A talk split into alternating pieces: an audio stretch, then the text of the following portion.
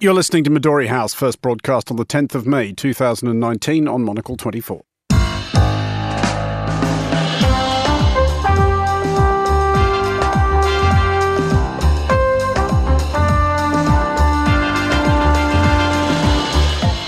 Hello and welcome to Midori House, coming to you live from Studio One here in London. I'm Andrew Mueller. On today's show, where in the world is US Secretary of State Mike Pompeo and what is he doing there? My guests, Thomas Lewis, Paige Reynolds, and Peter Firth, will be discussing this and the day's other top stories, including the United States' strangely urgent quest to open a consulate in Greenland, the country where, if the politics is making you sick, the Prime Minister can probably cure you, and. You know where you are!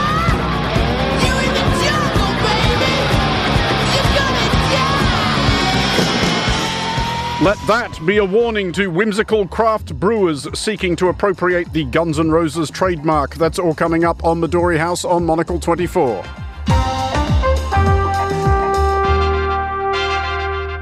And welcome to Midori House. My guests today are Monocle's Peter Firth, Monocle 24's Paige Reynolds, and joining us from our Toronto bureau, our bureau chief, Thomas Lewis. Welcome all, and we will begin with the recent and future peregrinations. Round of applause there for the word peregrinations, please. No? Okay, I, I try. Of US Secretary of State Mike Pompeo. As we have been chronicling on Monocle 24 this week, Pompeo has been racking up the air miles, visiting the Arctic Council summit, of which more shortly, in Finland, standing up Germany to drop in on Baghdad and passing through London. His next stop is Russia, where US Secretaries of State are rarely short of material for conversation. Pompeo will meet President Vladimir Putin and Foreign Minister Sergei Lavrov in Sochi. Um, Paige, it is hard to know where to start, obviously, but what, what is likely to be top of the agenda? Well, I mean, I think in sort of uh, classic political style, uh, what has been said is that they will discuss the full range of bilateral and multilateral challenges. Oh, they always say that much. But um, I think when we're being realistic, I think uh, there's going to be quite a few big topics on the agenda. Um, of course, this is the first time uh, that a high level uh, US official will be in Russia since the full Mueller report has been released. So it'll be interesting to see whether that kind of changes how the dialogue um, continues. But there's been a lot of friction with um, Venezuela in particular. I think that's going to be quite a big sticking point. Um, of course, they're on complete opposing sides there. Um, the Trump administration is kind of got into this proxy battle with Russia over Venezuela. Um, Mike Pompeo threatened military action and accused Russia of persuading Maduro to cling to office. Um, very recently, um, Russia in turn has said, uh, you know, Pompeo is spreading fake news. Um, it's an information war, and I think you know this is going to be one of the big sticking points. I think North Korea is also going to be on the agenda. Of course, we had. Um, Putin and the North Korean leader meeting in Vladivostok as well quite recently. So I think perhaps Pompeo is going to want to sort of hear a little bit more in depth about what happened there, where we're going to go with um, North Korea and denuclearization, and perhaps also Ukraine. So they're not short for topics. They are, Andrew. they are not. Peter, on that subject, though, do we imagine or perhaps even hope uh, that Mike Pompeo might have a slightly different line on Russia than his boss does? Well, the thing that I loved about this meeting was the fact that um, in the lead up, the Kremlin basically said that Pompeo would meet Lavrov definitely and maybe Putin, depending on how the talks went. So basically, I'm imagining it as a sort of diplomatic video game where kind of wheedling past your, your, your way past Lavrov will take you to a sort of shirtless Putin boss level where you I, can. I, I'm now imagining Putin astride a big erection of scaffolding hurling barrels at, at Mike Pompeo, who is having to leap over them. Exactly, and, and but but I think just sort of announcing it in that way in the run up, I think does a lot for Putin's optics ahead of the meeting because he can deign to meet, you know, by the by the stroke of his hand, uh, he can either meet Pompeo or he or he can't, you know, or he won't. And actually, interesting on that, I was sort of having a quick browse through, through the Russian press and how they were um, presenting this meeting. And both uh, Dmitry Peskov, which is obviously the spokesperson for the Kremlin, and Russian press have said that this, this dialogue has resumed at the initiative of the American side. And they've been very uh, keen to point out that it's the US that really wants relations back and that Russia's just, you know, kind of saying, okay, well, if you want to chat. To bring in at this point the disembodied voice of Thomas Lewis from our Toronto bureau, uh, Thomas, as Paige mentioned, Venezuela is likely to come up as a subject. But how much is is this a a bluff versus counter bluff? Does either Russia or the United States really want to get involved in Venezuela in any serious way?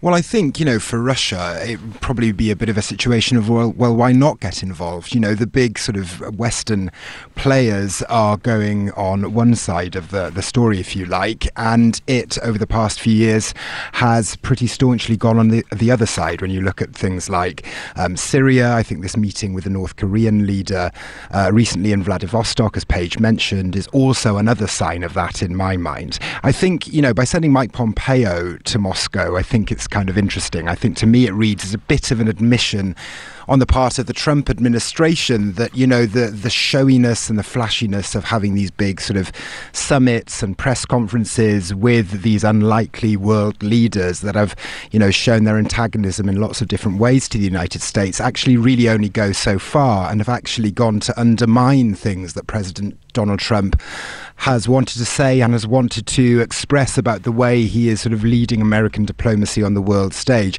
I think for me, what will be interesting is that, you know, if you look at the meetings Donald Trump has had, it's about what he hasn't brought up that has been the big story. And I just wonder whether by sending Pompeo, they're trying to give the message that, you know, someone like Mike Pompeo does have the teeth to say, look, you meddled in our election, you can't do this again. You can't sort of, you know, control all the, pull all the strings in Syria or in Venezuela. You know, you have to sort of meet us eye to eye on this. And I just wonder um, exactly what will play out, whether kind of Mike Pompeo will be able to sort of, you know, be a bit more robust towards um, the Russians than, than Donald Trump himself has been able to be. Paige, just as a final thought on this one, and we are we are again in the realm of do we imagine or at least hope that Russia regards Mike Pompeo as a perhaps more serious and substantial interlocutor than they do Mike Pompeo's boss. Yeah, perhaps. I think Pompeo has, of course, come across a, a, lot, a lot more hawkish, and he's definitely been very outspoken. Um, you know, often calling Russia uh, very provocative in its in its actions in, in the international sphere. Um, you know, he also spends a lot less time saying stupid things on Twitter, which is which is always good. Um, I think on the Russian side of things, their interactions are always completely transactional. So if we are going to look at something like you know Venezuela, I, I, don't think it's un, you know completely. Uh, uh, unheard of that they might sort of give up their position there, but they're going to be wanting something in return. Um, they're co- probably going to be wanting something like, you know, the withdrawal of US military assistance to Ukraine. Um, kind of interestingly, I, I, was reading the Moscow Times and uh, political analyst Vladimir Frolov uh, wrote uh, Moscow is ready to sell its stake in Maduro, but it's still unclear whether Washington is ready to offer the right price. So, with all these relations, you kind of got to just weigh up that Russia wants something big in return. Okay, well, let's move along somewhat. Uh, as mentioned earlier, Mike Pompeo did visit the Arctic Council Forum in Rovaniemi, where he baffled many other delegates by giving a speech marvelling at the new trade routes which might be opened up by a large scale melting of polar ice. Pompeo did, however, cancel a scheduled visit to the Greenlandic capital of Nuuk, where the US has signalled an intention to open a permanent diplomatic presence. This may seem a curious priority for a country which currently has no ambassador in such irrelevant backwaters as Turkey, Saudi Arabia, Australia, Egypt, Pakistan, and Mexico. Um, Thomas, before we get on to the curious priorities of the Department of State, the Arctic Council, you've actually been uh, to one of these wingdings. What do they talk about? Well, they talk about lots of things. I went to the summit when it was last held in Canada. That was back in 2015, and that was um, hosted in Iqaluit, which is one of the, the biggest cities in Canada's Arctic north. I think the um, the atmosphere during that meeting was one of sort of diplomatic niceties, but also a sort of a bit of a reality check about what the sort of changing landscape in lots of ways in the Arctic meant. You still have these kind of power plays that are unfolding you know, China, Russia, other slightly more unlikely kind of national players want a piece of the Arctic pie, if you like. But I think back in 2015, there was a realization that this melting of the ice and this opening up of new trade routes that Mike Pompeo trumpeted so uh, triumphantly this week actually, you know, wasn't this kind of free for all uh, that you might have expected, that lots of companies had tried and failed to sort of get access to the natural resources that were once hidden beneath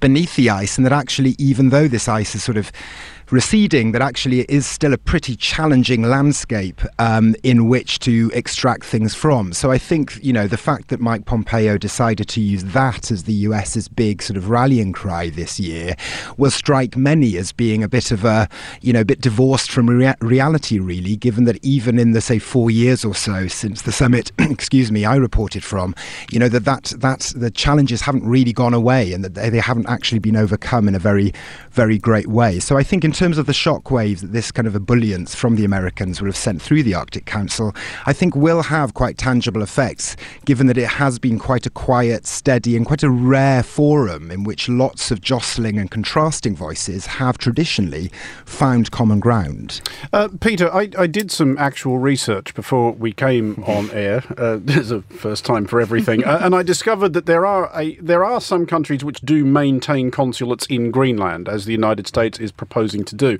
Uh, among them are some fairly obvious ones: Iceland, Canada, Finland, uh, also Germany, UK, and the Czech Republic. Bit of a stretch. South Korea has a consulate in Greenland. What I, I'm I'm starting to wonder if that's one of those things where someone's having a lend of the South Korean foreign ministry there, aren't they? So, somebody has made this pitch to the South Korean foreign ministry to go, yeah, mm, lots of vital South Korean interest in Greenland. You should totally pay me an ambassador's wage and, and send me there. Probably won't spend all that much time there. The phones are a bit rickety, so maybe I'll do the job from, I don't know, Mallorca. But, but you know, I think but, but we would have a representative there. I mean, would you like to be stationed in Greenland? I've never been. It may it may well be delightful. I can imagine the winters being a bit of a struggle, and I can also imagine the winters lasting for about 11 and a half months. But as consular duties go, um, it might actually prove to be quite tricky with everybody just rushing in there in this kind of resources grab for the Arctic. I mean, when um, Pompeo made his made his address at the Arctic Council, he said uh, there are only Arctic states. And there are non Arctic states. No third category exists, and claiming otherwise entitles China to exactly nothing. Yeah, he was having a poke there at China. Isn't China trying to claim that it's subarctic or Arctic adjacent, or I can't believe it's not Arctic, or, or, or something Exactly. of, of that ilk? Belt and Arctic campaign. Um, I, I'm, I'm still intrigued by what the the diplomatic representative to Greenland would do all day. I am intrigued, Paige, by those diplomatic representatives who just end up in places where where you just think exactly that. I think quite early on, if memory serves me correctly, quite early on in Monocle magazine series on meeting the ambassadors, we did one on Cuba's ambassador to New Zealand. And oh, and, and again, how are you filling your week up?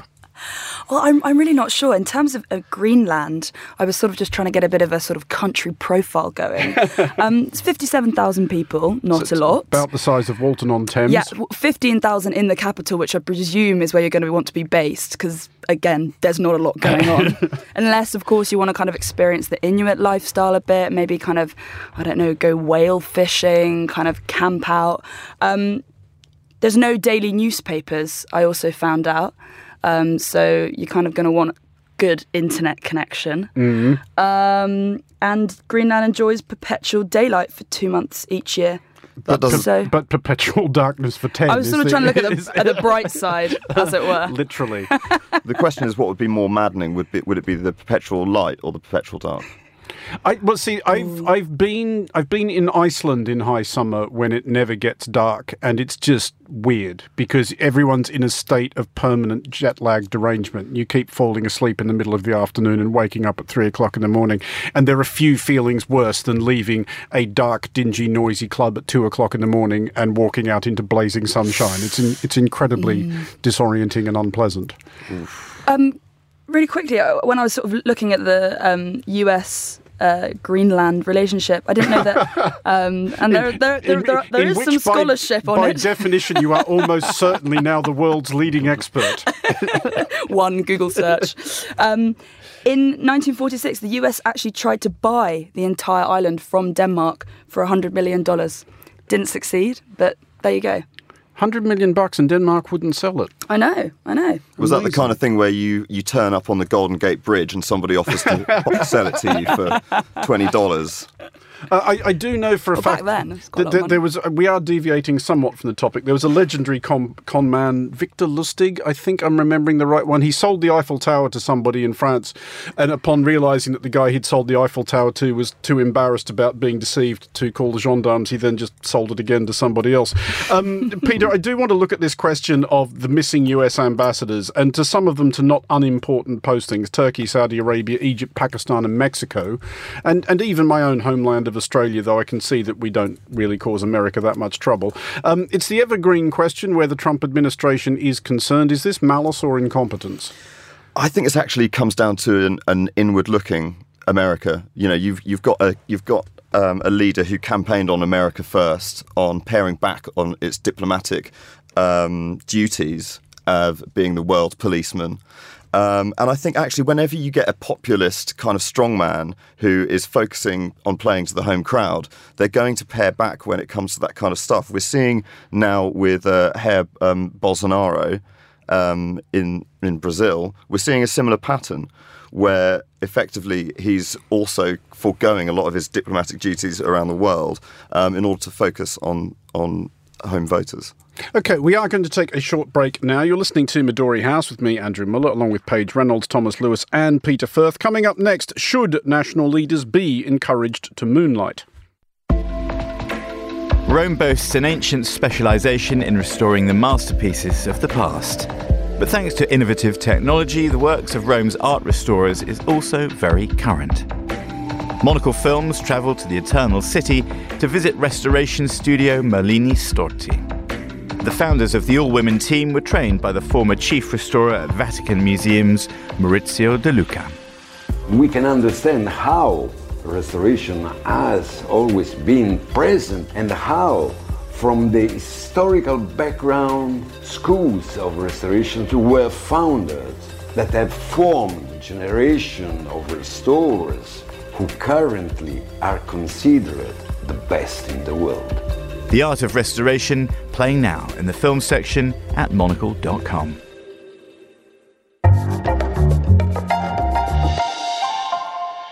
You are back with Midori House with me, Andrew Mueller. Still with me are Peter Firth, Paige Reynolds, and Thomas Lewis. Now, it is a common complaint of citizens of democracies that many of their elected representatives don't appear to believe that they have enough responsibilities or just possibly enough money, and therefore pursue parallel careers while serving in office. But what if they're doing something actually useful with their spare time? This week we learned that Lotay Tshering, the Prime Minister of Bhutan, relaxes of a weekend by performing surgery. Just so we're clear on this, he was a surgeon before going into politics. This isn't just a thing he's decided he can do because he's Prime Minister. Uh, Paige, as a general rule, however, should politicians forswear all other employment and just work for the people who are paying their wages, i.e., we, the citizens?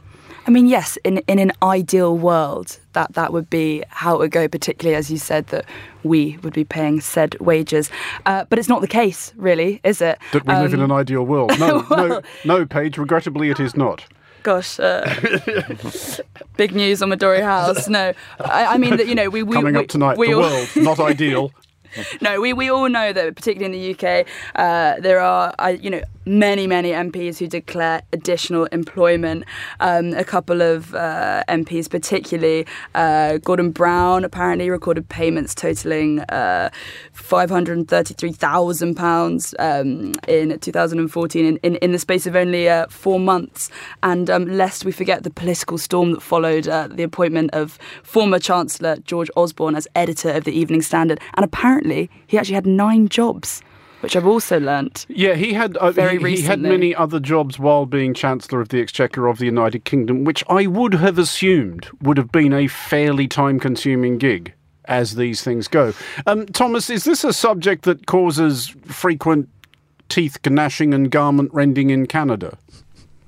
Um, not particularly, I don't think. But I think if you look at the United States, the, over the last few years, there's been a bit of an attempt to, you know, make a bit of political capital, I guess, out of this. Jill Biden, who is the wife of Joe Biden, uh, a candidate for the Democratic nomination for president, of course, who served as vice president to Barack Obama during his two terms in office. She became the first um, second lady to maintain and to keep her full time job while she was doing her official duties um, as second lady. She was an English teacher um, at a community college in Northern Virginia. I think that was sort of trumpeted pretty strongly at the time as showing that she, you know, as well as being a public face and being a public servant in that context, that actually doing ground, you know, doing work, excuse me, on the ground in terms of the skill set that she had was also something very, you know, PRable, but also something that was very important too. I think it's uh, interesting to note, of course, that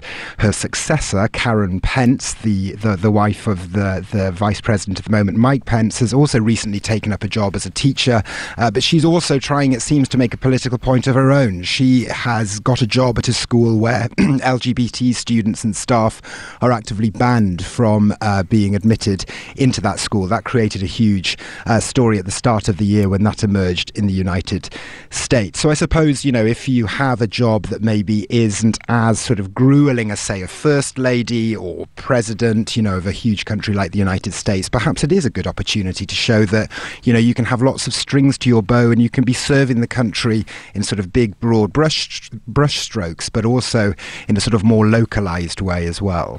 Uh, Peter, is it ever to be encouraged? Are there some of which we can approve? I would like to give a shout out at this point to Alfred Deakin, who was Prime Minister of Australia three times in the early part of the 20th century. For quite a lot of that period, he also worked as the resident political commentator on Australian politics for the London Morning Post, uh, writing under a pseudonym. The glorious part about it was he was frequently very critical of himself.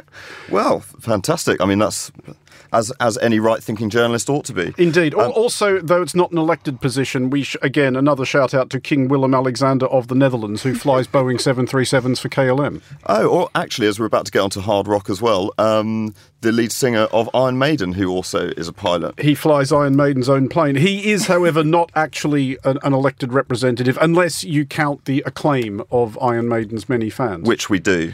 Um, so I think there. I mean, there are some jobs that you wouldn't want your politicians doing, aren't there? Really, serial killer. serial killer, go-go dancer, injury lawyer, perhaps.